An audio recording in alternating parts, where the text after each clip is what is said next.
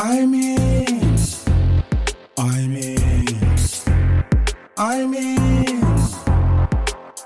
I O H. Welcome to I'm In, the Institute of Hospitality's official podcast, sponsored by Caterer dot com and the Savoy Educational Trust, and hosted by me, Phil Street, F I H. Today we're talking about redundancy, and joining me to unpack this under-discussed topic, we have Giovanna Zakanda, A I H, Anna Ofiero, M I H, and Nassar Khalil, F I H. As always, a huge thank you to all three of them for giving up their time and opinion.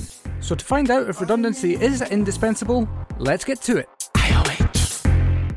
Hello and welcome to the next episode of I'm In, the Institute of Hospitality's official podcast, hosted by me, Phil Street, F I H, and sponsored by the Caterer dot com and the Savoy Educational Trust. As always, I'm once again joined by three wonderful humans from within the I O H membership, who are all very kindly giving up their time to chat to me today. So we'll go straight into the fellowship. We have Nassar Khalil, the C E O of Rogue City Hotels and Henley Holmes. Nassar, welcome. Many thanks, uh, Phil. It's good to be with you today. Good man. Yeah, how are you? I'm all right. I'm good, thank you. And a pleasure to join you and my colleagues who are contributing to this podcast today. Excellent. Yes, well, it's, it's great to have you too. Where, where are you recording from today? I'm recording from my London office here in central London, where I am today when I'm not travelling to visit my various hotel sites. Very good. Yes. And well, for the uninitiated, please just uh, give us a, a little snapshot of uh, what Rogue City Hotels are all about. Well, thank you, uh, Phil. Yeah, Rogue City is a fairly new entity. Uh, I started it back in twenty sixteen, and what it is is is a new breed of hotels that I'm now developing that are like no others you've got uh, within the hotel scene today. And the the, the idea is, uh, having worked in mainstream conventional hotels, Rock City, and the clue is in the name, is actually to disrupt the current hotel scene. It's a challenger brand that basically provides what I think, Uh, having worked in various uh, hotel formations, this would disrupt the hotel scene as you know it today. So we focus on what guests want. I know that's a cliche, but actually in my case, I try and make it real. We edit out all of the bits that guests get charged for, but otherwise don't use unless they know they are going to a hotel such as the one Anna will be working in, the Peninsula, wherein they want all the bells and whistles. With Rock City, you really get what you want and you only pay for what you use. We take away the F and B elements that you would otherwise find in conventional hotels, and we focus on the common commodity, which is the uh, bedroom, make it as five-star as it can be, uh, but also ensuring that guests do get value for money. Make sure it's technology-rich, uh, make sure their check-in process is pin. painless or pain-free, however you look at it. By them checking in in advance, they still have twenty-four seven reception and concierge, they still have maid service, and they still have duty management twenty-four hours a day. But unlike other hotels, they wouldn't have all of the unused kind of cost zones that comes with city centre hotels that are hardly used today. So we want to provide an alternative, if you like, to, you know, mainstream hotels.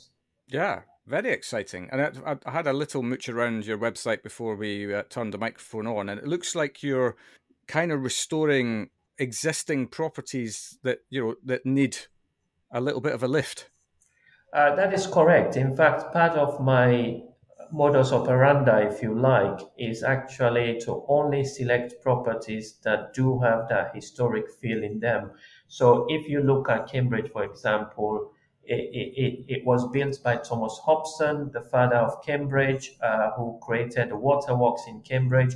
It has gone through a whole variety of different states in its life, uh, from Thomas using it to lease out horses. That's where the uh, the phrase uh, Hobson's Choice comes from, right in that building. And then it became a police station. I'm in fact protecting the constable's office, which is going to be our meeting room within the hotel. And it screams out boutique, it's historic. I mean, the facade is like no other in Cambridge. And that was one of the reasons I acquired that building.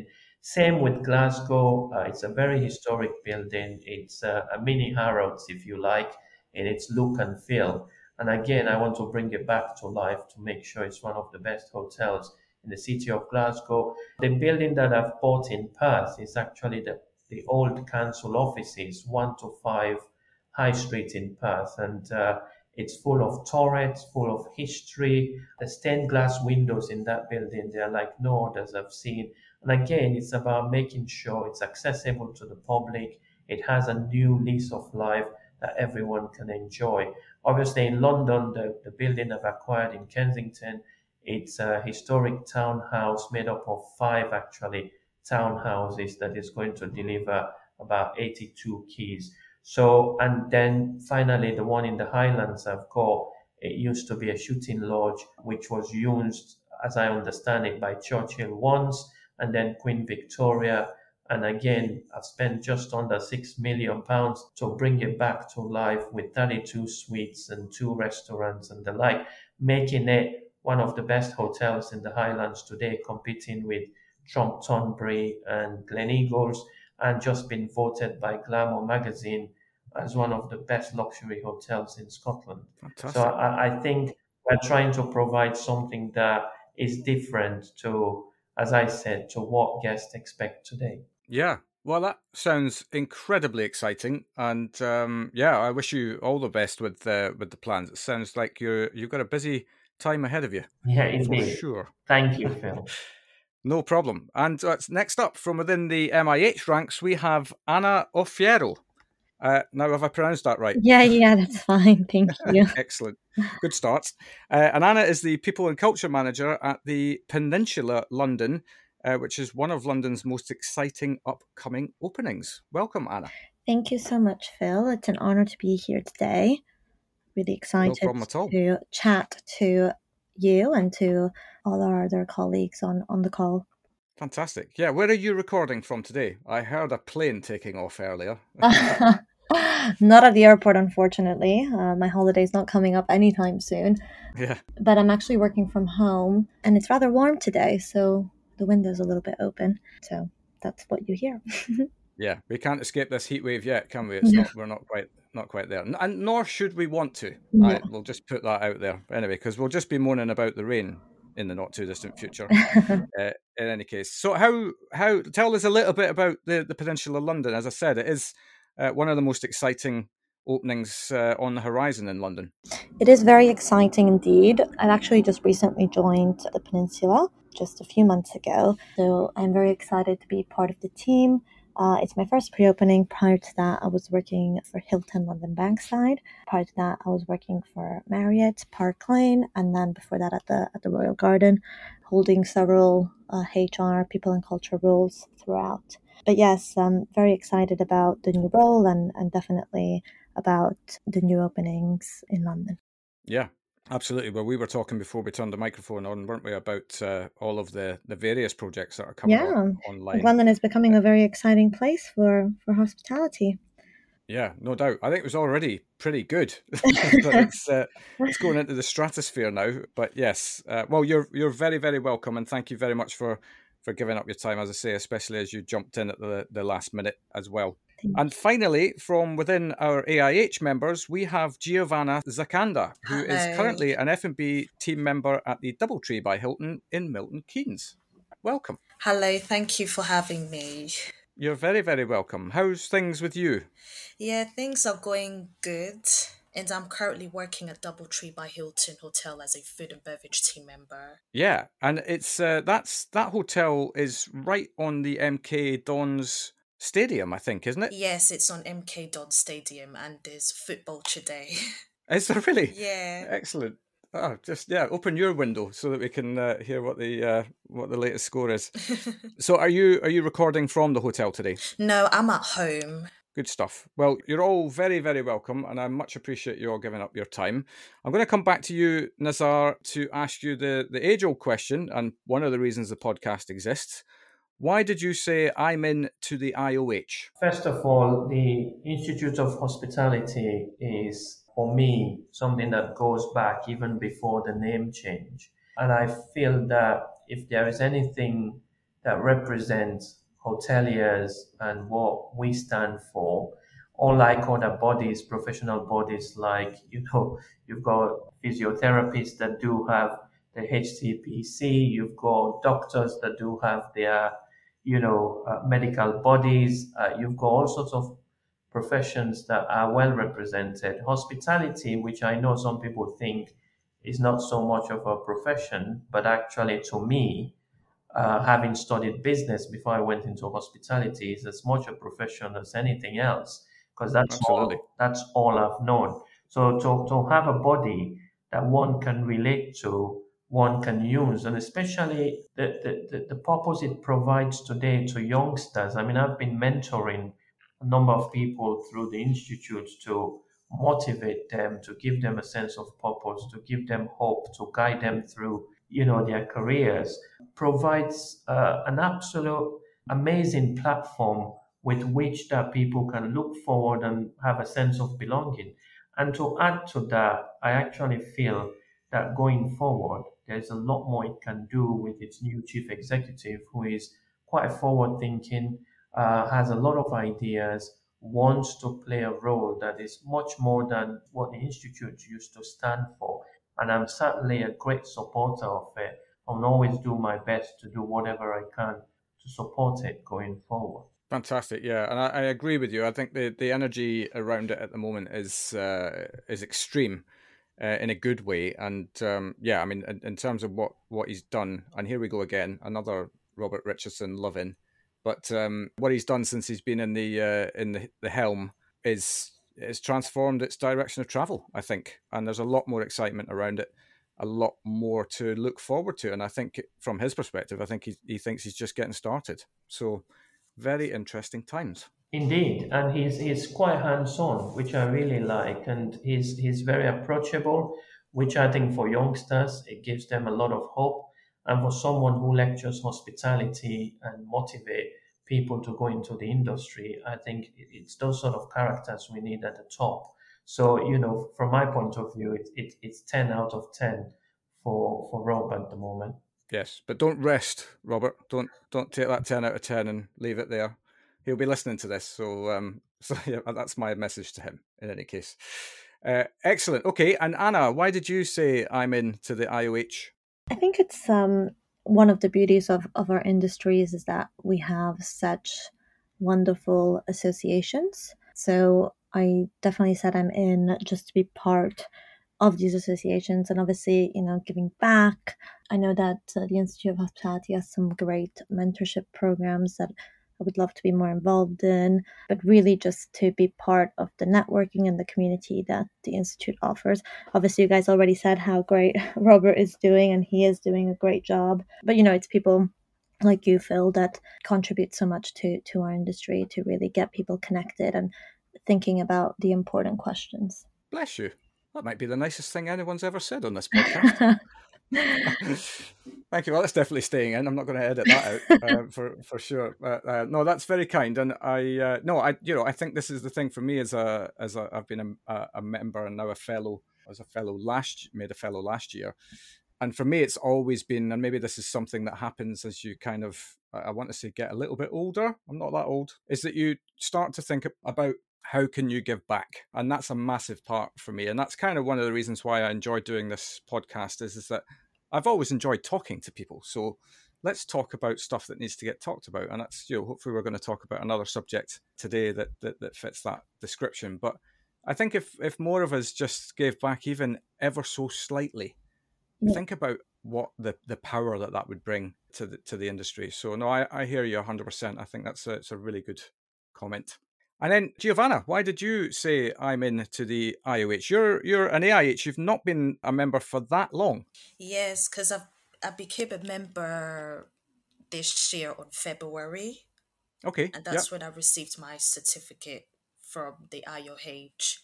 And the reason why that I'm in into Institute of Hospitality, because there is so much that I've learned, and especially the people that I met this year in mentoring me session and the event.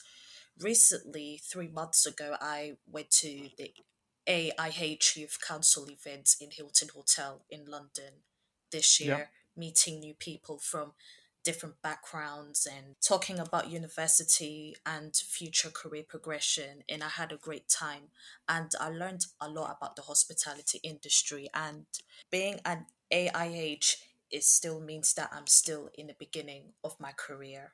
Yeah, but I, I think you, you touch on a really good point there in terms of, and this is another thing that I, I, I think is wonderful that's been implemented uh, in the last year, is now that we do have a, a youth council, which in the main takes the voice of the A I H membership, which perhaps wasn't really listened to or given the forum to discuss things in the past.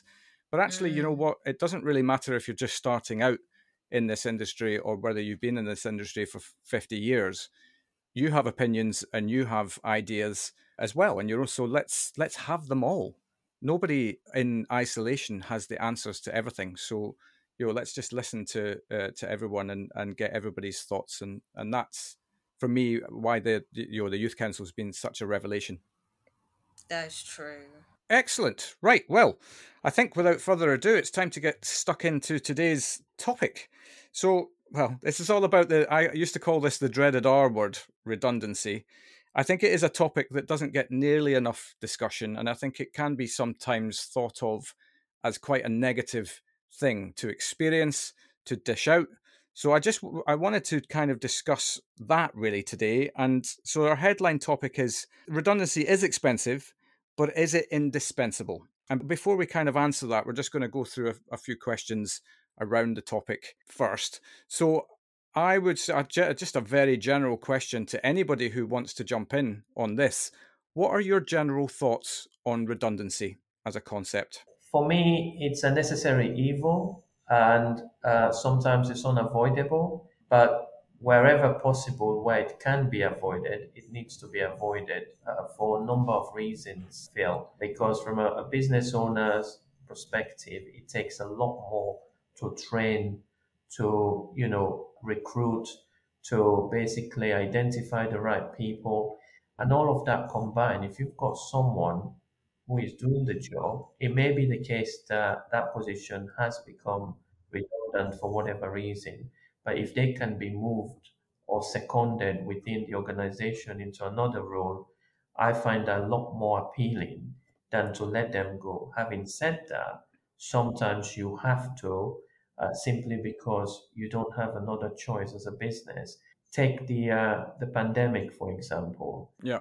I, from a business owner's perspective, did everything I can not to make a single person redundant. And I managed to achieve that through, you know, the FURLOUGH scheme, through, you know, some sort of temporary arrangement on on, on work hours and remuneration.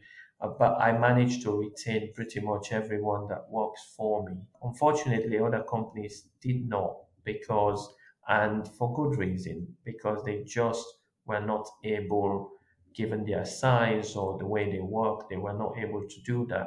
And I do understand why they did what they did. So from my point of view, uh, it's there because sometimes it's needed as a business. You have to utilize that, but where possible, I think it should be avoided. Yeah, I, I hear you. It's one of those things as a business, you've got to get try and get the balance right, haven't you? Because the uh, you know, if if if your numbers are not adding up, and you're basically going to cripple yourself financially to the point where there's not going to be a business, then you know that there has to be a, a method, I suppose, to to. be able to help the business survive, kind of regroup and then go again. And that's what a lot of us did through through the pandemic, right? I mean, in, in terms of was just making sure that we could exist on the other side so that we're then in a position to to recruit again. But it, it I suppose it's, as you say, it's it's all about that that balance. But your point about doing everything that you can first before you explore it is, is I think, a, a prudent one. Indeed, and not two businesses are in the same position usually. So, you know, you sometimes have to let go of one thing to retain another. And at some stage, you have to let go of something to have something back. So, no, I completely agree. That balance is really important. And sometimes it's a number of factors that you consider, not just the immediate role and what it brings or what it doesn't bring, but actually the bigger picture as a whole, because it's almost like playing chess. Sometimes whatever piece you move forward, it has an impact on the next couple of pieces that you'll be moving thereafter. So no, yeah. I, I'm completely with you, Phil, on that. Great stuff. Anna, what's uh, what's your general thoughts on redundancy? Because I suppose from your perspective, you're working within H R, you're kind of, you can be at the sharp end of this decision whenever it's made within a business. I mean, I definitely resonate with uh, what Nassar uh, just kindly shared. I do think that the word, like just in general, redundancy, we kind of just came out from a very surreal environment. So, you know, when we think about redundancies, we often think about the pandemic, but obviously redundancies were there before the pandemic, you know, existed.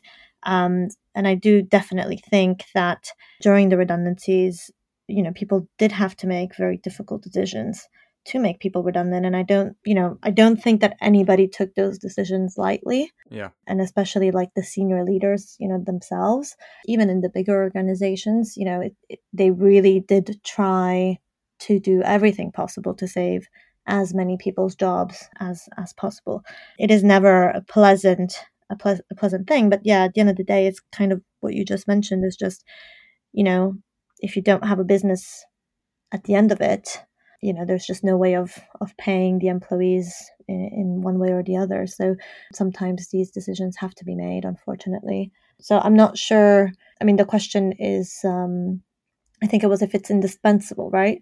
I'm not sure it's it's so, you know, black and white. The, I think it really depends on all the circumstances that, that you're faced with.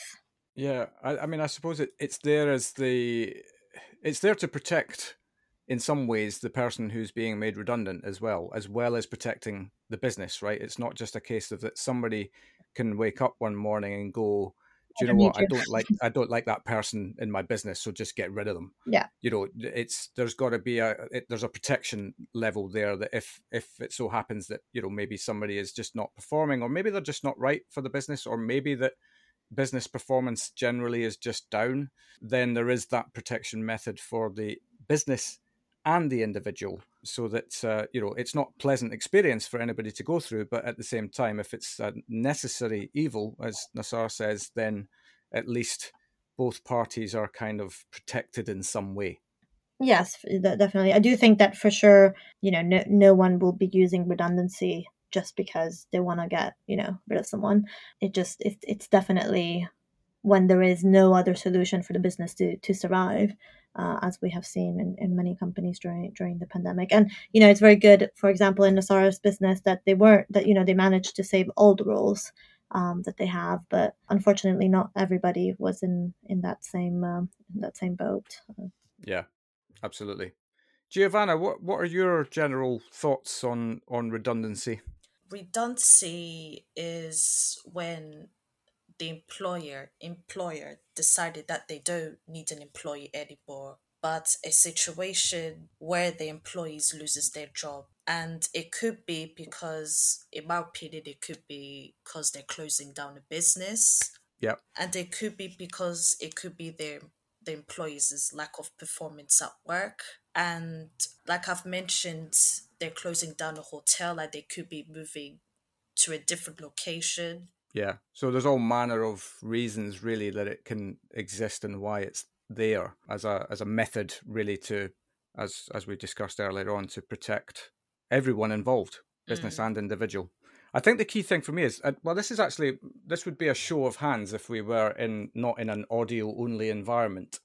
But have any of you been ever been made redundant from a role in the past? Um, I have not been made redundant in the past. However, my role was up for consultation okay. before, and then it just so happened that, that the circumstances changed, and I, I stayed in, in that role, and then I actually found a new job shortly after. As when my role was up for consultation, the, um, we decided it was a collective consultation, so we all decided to reduce our hours uh, to save as many roles as possible, but also by the reduction of hours, you know, London is a very expensive city, and luckily I then found an, another role just um, in the middle of, of the of the pandemic. Yeah.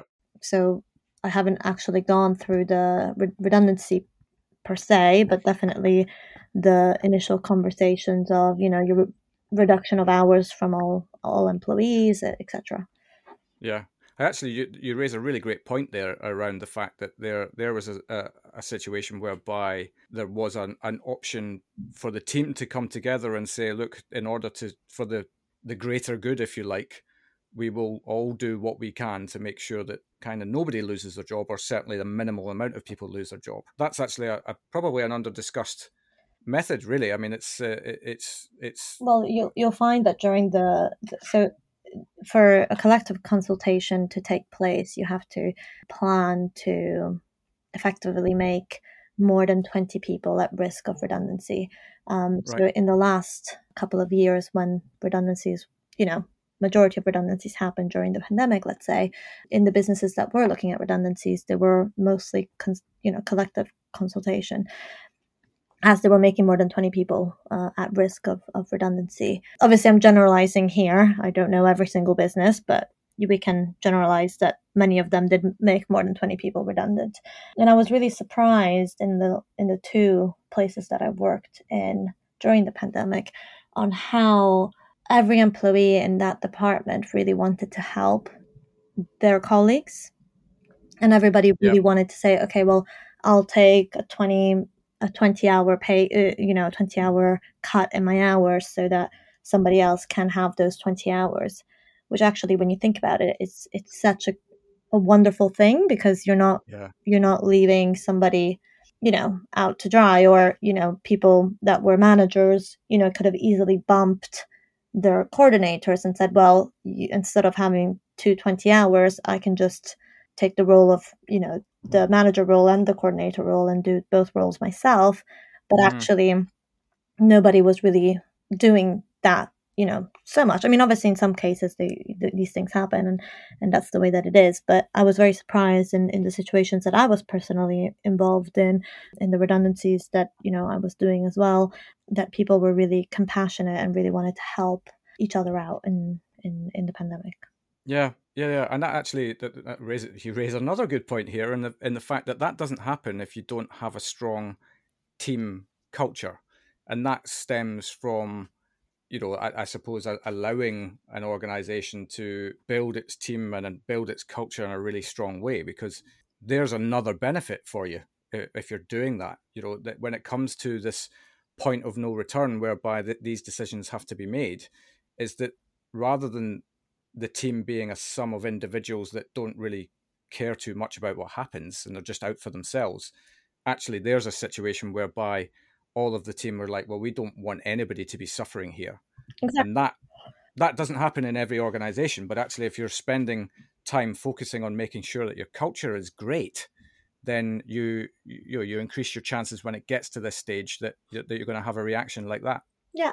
And, you know, a lot of people did take the voluntary redundancy and they took this as an opportunity to go home. I mean, you know, I'm referring back to the pandemic time, but they did take this opportunity to go home and be with their families, or, you know, a lot of people had their families abroad, et cetera, or take some time out, out of roles. So there was some of some of that as well, that, you know, at times it made it a little bit easier if somebody was to voluntarily take take that redundancy leave with an incentive, of course.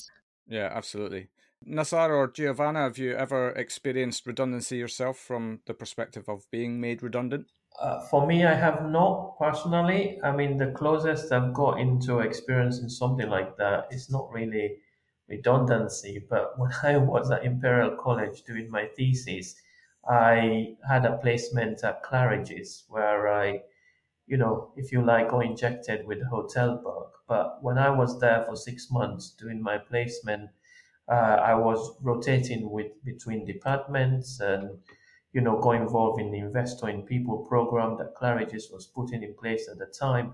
So I was exposed to a number of amazing sort of experiences that I, I never forgot. But the end of that period, when I was getting to the end of my placement at Claridge's, I was told by the then general manager that, look, Nassar, you've done so well. Once you finish your degree, if you don't want to get into business and you want to come into hotels, do let me know. You've got a job here, uh, because he was quite, obviously, I, I would have thought impressed with my input as a student, if you like. But anyway, Uh, when I finished, I thought, well, I've got a job waiting for me at Claridge's. So do I take a gap year off? Do I go straight into hotel employment? I then called Claridge's to speak with the general manager then, uh, but unfortunately he had left and no one knew me. Right. No one knew me at the time there. So I got close to a feeling of, God, I've lost out on a job that I should have got because oh, it yeah. was promised to me at the time, fresh out of uni, uh, but never got round to doing it. So um, if if it, if that's a similar feeling as a, a student without any money at the time, just finishing university and really wanting to work and earn some money, that was the closest I, I got to experiencing that. But I have to say, Phil, I've been at the other end of it, where, you know, through my career, I've had to make people redundant. And it's very, very unpleasant. It's very, very, very uneasy when you know that it's not affect. It's not just affecting the person, but there is the impact on a family, and there's the impact of a livelihood. And uh, this person is leaving when the others are staying. And when you look at it in that context, it's never an easy conversation to be had. So I've I've had situations where I've had tears because I was losing people that I have no choice but lose. However, uh, I could feel their pain in an indirect way. Yeah, no, I I, I get you. I mean, especially in a, a, an industry that which is so people focused. You know, you can't help, if you're in this industry for the people reasons, amongst other things, then you can't help but build bonds with people, can you? And then when you've got to sit with them and actually, as you say, impacting their life in, in such a, a big way, it can be soul destroying. But we'll come back to that because that's a it's a key point that that I think we'll we'll definitely explore that a little bit. Giovanna, have you ever? I, I know that you're kind of at the beginning of your career, but have you ever faced redundancy in, in the past? Uh, no. Not yet. Not okay, yet. Great. Well, that's good. But this is kind of, I suppose, the reason why this subject matter came into my head, because I have been made redundant in my, my lifetime, and it's something that at the time shook me to my core. But in actual fact, because of that, it was actually one of the greatest things that ever happened to me, because I was working for a recruitment company at the time. It was just in the back of the two thousand eight nine crash. And in the run-up to that, recruitment was very, very easy. You know, it wasn't about being a, a front foot recruiter and always being ahead of things. It was about reacting to the fact that the phone was never off the hook, asking for, for help for, for people, et cetera, et cetera. And then you flip that on its head. And immediately I went into a situation whereby I just didn't have the skills to be able to thrive in that environment. So it was absolutely, and I knew this the day that they made me redundant, it was absolutely the right decision to make me redundant from that role at that time. And it still didn't at the time. It didn't, it affected me in a way. I was like, right, what now?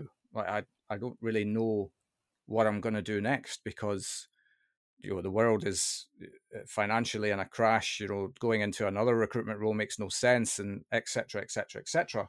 So it actually made me self-analyze on so many levels that it's actually, it's to me, it's it's the major catalyst as to why I'm here now doing what I do. And so that for me is why I think redundancy needs to be discussed a lot more, because we only ever talk about the fact that it's when you're sat in front of somebody, you you know, and you have this conversation, which is uncomfortable for everybody involved, that that's it. But actually, it can be such an amazing thing for somebody's life. So that's, I suppose, why we're here talking about this today, because that's my own lived experience of it. I'm aware of other people who feel the same, but at the time, it can feel like the most uncomfortable thing that you're going through. But equally, and that's probably a discussion for a, a much more philosophical topic, but actually, you sometimes need these moments of hell to get to the heaven, as it were, because it makes you kind of realize that, you know, things were either too easy for you before, you need to upskill, you need to do all of these other things that make you a better human being and a better employee.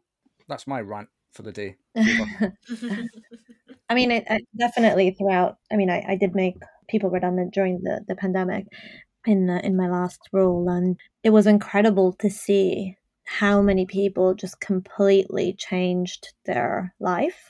yeah. um, during this period. And, and, you know, I'm, I'm so just happy and really, really grateful that, that they found, you know, the, their true calling in a way. Actually, my brother himself was made redundant during the pandemic. He was, um, he was working for, you know, L Q A, like a mystery guest, like a, you know, the people that go around hotels and, and grade them.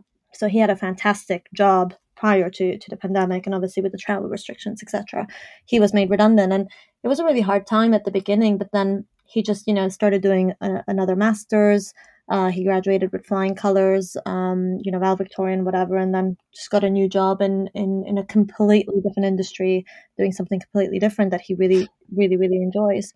Uh, and so many people started their own business. So it was, you know, like you're saying, in a way, it does empower people to take those risks that they've always wanted to take, yeah. but were a bit maybe comfortable not to take them. And then you're finding yourself in an uncomfortable situation where you can really gives you the opportunity to, you know, reinvent yourself in a, in a way. Yeah. So how do we as businesses then, I suppose, when it comes to sitting in front of somebody and having that conversation with them, I think the question I wrote was, is redundancy it? What happens next?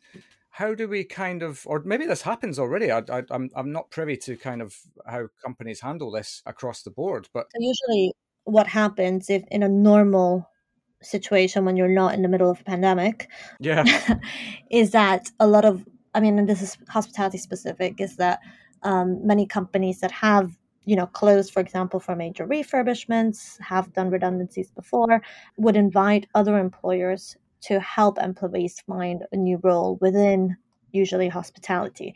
So for example, um, they could do like a careers day where they would invite other employers that are looking for similar roles and help their employees with, you know, C V building, workshops on how to do interviews.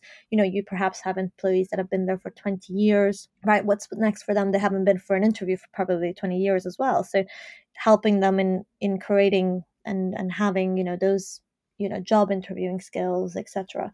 Also, when you're not in the middle of a pandemic, and this is obviously, you know, these redundancies are planned. You, you know, if you're closing a hotel, for example, you could do like change management workshops or other workshops that could help employees to really get ready for what's what's coming next in, in a way. Yeah. But I do think that in the last redundancies, as we were in the middle of a pandemic, the most difficult thing that was for, you know, G Ms and and and everybody else was just the unknown. So, yeah. you know, I, I remember very well, we had the first furlough scheme, and then the furlough scheme was actually due to end, uh, and it was around Halloween day. I left the office, I prepared all the letters, sent out all these letters for the new scheme, which I don't even remember what the new scheme was called. And this was after the, you know, we had just done planned all the redundancies, et cetera. And as I left work, I was going to go out. And I remember that as soon as I stepped out to go out for dinner, the announcement came up that furlough was extended on, you know, and this was like a Friday night, and it was extended from the Monday morning. So yeah. You have all these, you know, thousands of letters that you have to redo and processes to rethink, et cetera. So it was just the fact that there was no, you know, real clear timeline on how long is this going to last? How long do we have furlough? How, you know, and that was, I don't, I don't know if either Giovanna or Nassar had a different, you know, view on, on this, but uh, that's how we felt for sure. Just not knowing exactly at what point the support was going to end or when things would change. Yeah, that I mean, that was that was absolutely the critical thing, wasn't it? Is that nobody knew really from week to week what happens next. Like, you know, how long are we doing this for? When, when are we reopening? And it also gave us they they gave us such short windows to change that it really tested everybody's resolve. But I suppose at the at the same time, it was one of those things. Well, what choice do we have? We've got to protect the business as much as we can, protect our employees as much as we can. If this is what we've been given, then let's just do it.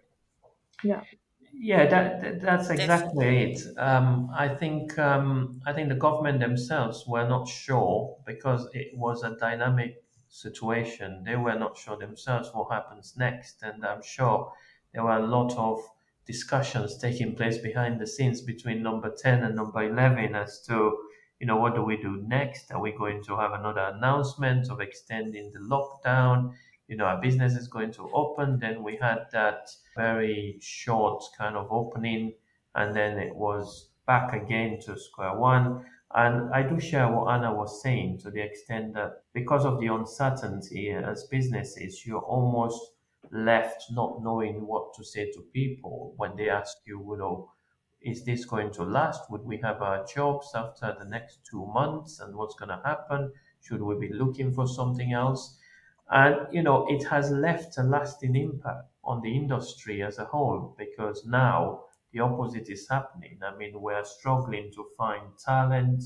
We're struggling to fill in essential and vital roles. I mean, it's not just even hotels, but restaurants, even airports, airlines are struggling so much because it was just the unknown that meant that because no one had had to deal with anything like that, you are you are less prepared, you are underprepared for what is going to happen next. And that combined with Brexit, I dare say the B word, which yeah. um, which has caused so much challenges for hospitality as a whole. We're now in, in, a, in a state of reverse, if you like. And I'm sure a lot of companies are now thinking, we wish we had find a way to retain some of those talents that we let go, some of which have moved on and changed careers.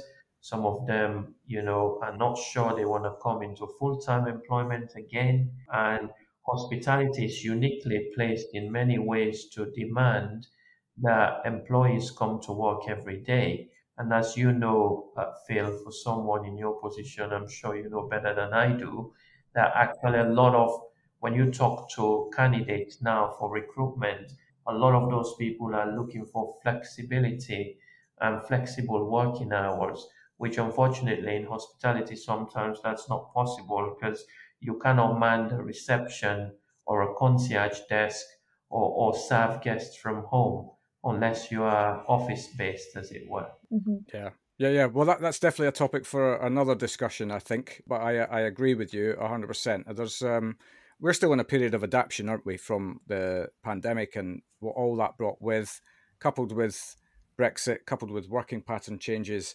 All of these things, none of us have the answers for at this precise moment. But they're just like everything that comes along, right? That's just a new set of challenges that we work through. And I'm sure when we get to the end of those challenges, other challenges will have presented themselves. It just seems to be the way of the world. And that's why, you know, we're the industry that we are. We're incredibly adaptable, much like it's kind of coming back to, this is a nice little segue back to redundancy. That is um, true.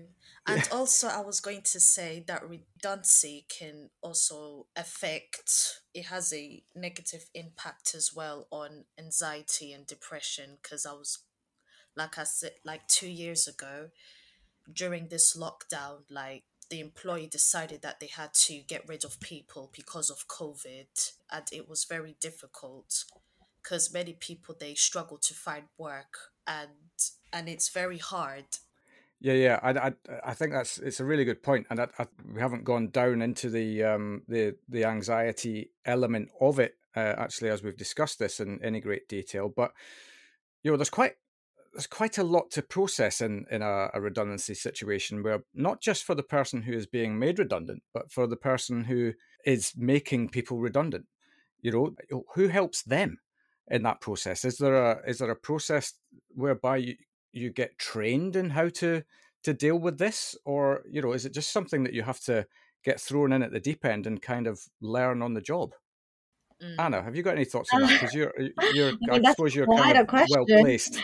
Yeah, um, I know. I, unfortunately, the, at the moment, I mean, not that I know of, I don't think that there is like a, a program that trains you on, on how to, to do redundancy. I mean, on the process itself, yes, like, right, this is the steps, like these are the number of consultations you need to have, or this is the structure of the meetings, or, you know, whatever. Um, yeah.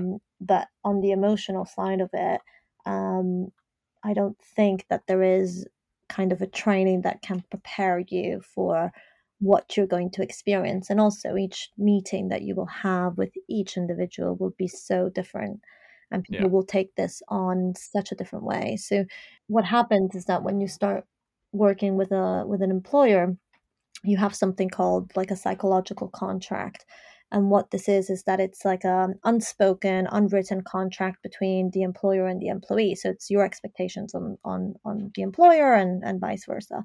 And essentially what, what happens is that people f- may feel, and that, you know, everybody reacts differently, but as the psychological contract is broken, they may feel betrayed, or they may feel angry, or they may feel, you know, there's so many emotions. And I mean, Phil, you yourself may have experienced these and when, you know, you shared your, your experience with us. And it, it is quite challenging from the person that's doing the redundancies to, to witness these emotions and to, you know, you kind of feel like you are doing this to the person, even though it, yeah, that's not actually what, what's, what's happening. You are in a situation where, you know, you're having to make these decisions. It's not like, you know, it's yeah. an easy situation it's, to, to... It's that old, uh, it's nothing personal kind of thing, right? But of course, it, it feels like it's personal when you're when you're going through it. Yeah, absolutely. Um, but even for the, you know, for like the leaders of the business, I mean, you know, it was so hard. They were not sleeping. You could really see that they were, you know, in distress. They've known absolutely, and they've built relationships with, with these people. I mean, some of them had been in the business for many years and, you know, you know, their whole, you know, you've been with this employee for, you know, their weddings, their breakups, their life journeys, their, you know, you can get quite close, even if it's a professional relationship, you're still kind of, you're still there in the office eight hours a day, if not more, yeah. with this yeah, person that's working next to you. So you probably see this person more than you see, you know, your, your partners or whatever. So you do get close to, to your, your team. And it, it is definitely really, really hard to, to be in the position of, of making the, the call and the redundancy. Sorry, I spoke yeah. a lot there, but um... no, no, no, no I, I, all very, re- very relevant, and, and actually from that that same experience that I had, I, I had the situation whereby the lady who was my immediate boss was the, the person who was making me redundant, and we were we were friends to a point, not you know in the close circle yeah. of friends, but friends for sure. And so when she was delivering the information to me, she was, bless her, I, you know, I could see emotionally it was taking its toll on her, because I also wasn't the only one. That was the thing. And, you know, she was one of the, the the strongest emotional people that I have ever come across. So for her to be feeling that, uh, you know, at that time, I think it's definitely something that we we need to be fully aware of, that if you're asking somebody to to deliver this to people within your business, then make sure that the aftercare for that individual who's doing it is there. Like, it's not just, don't just leave them to hang out to dry. Like, yeah. you're the one that's going to do that. And then, you know, that's it. I mean, we implemented some um, like mental health support uh, during this period for all of our employees. So for the people that were going through the actual redundancies and for people that were doing the yeah. redundancy, but then you never know how, you know, if people, because they don't tell you exactly, you know, you don't know the details of who's gone to it and how successful it was unless somebody shares it directly with you. So you, I'm not, you know, I can't guarantee that, that it was a yeah a super used service, but, you know, it was definitely provided. But I definitely think we need more support on that. I do think that perhaps the, like, the communities, like what, you know, Hospitality Action was um was very active during the pandemic. I think you your podcasts were quite popular during the pandemic. I remember listening to a few. They're, they're still they're still popular. They're, yeah, they are.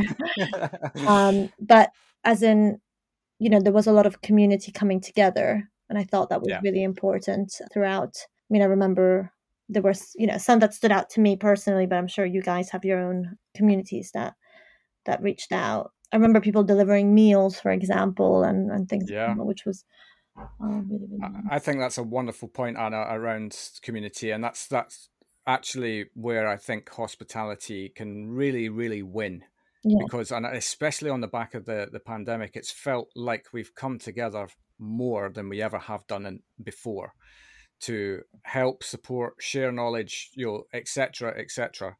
And we really need to harness that if we're going to win in all of the challenges that, that come our way. I think that's a, a really wonderful way to kind of round it up, to be honest, because I'm eminently conscious of time, but also I feel we've we've left a lot out here yet yet to be uncovered. So that, again, this is another one that might get a part two in the future. One very quick question, and I don't know if we'll have any answers to this today, but I, I just wanted to ask it anyway. Is there a better word rather than redundancy? anybody got any ideas on that at all? And I, I just I'll give you time to think about that while I explain. We come back to my lived experience of this, whereby it was actually a catalyst to something better.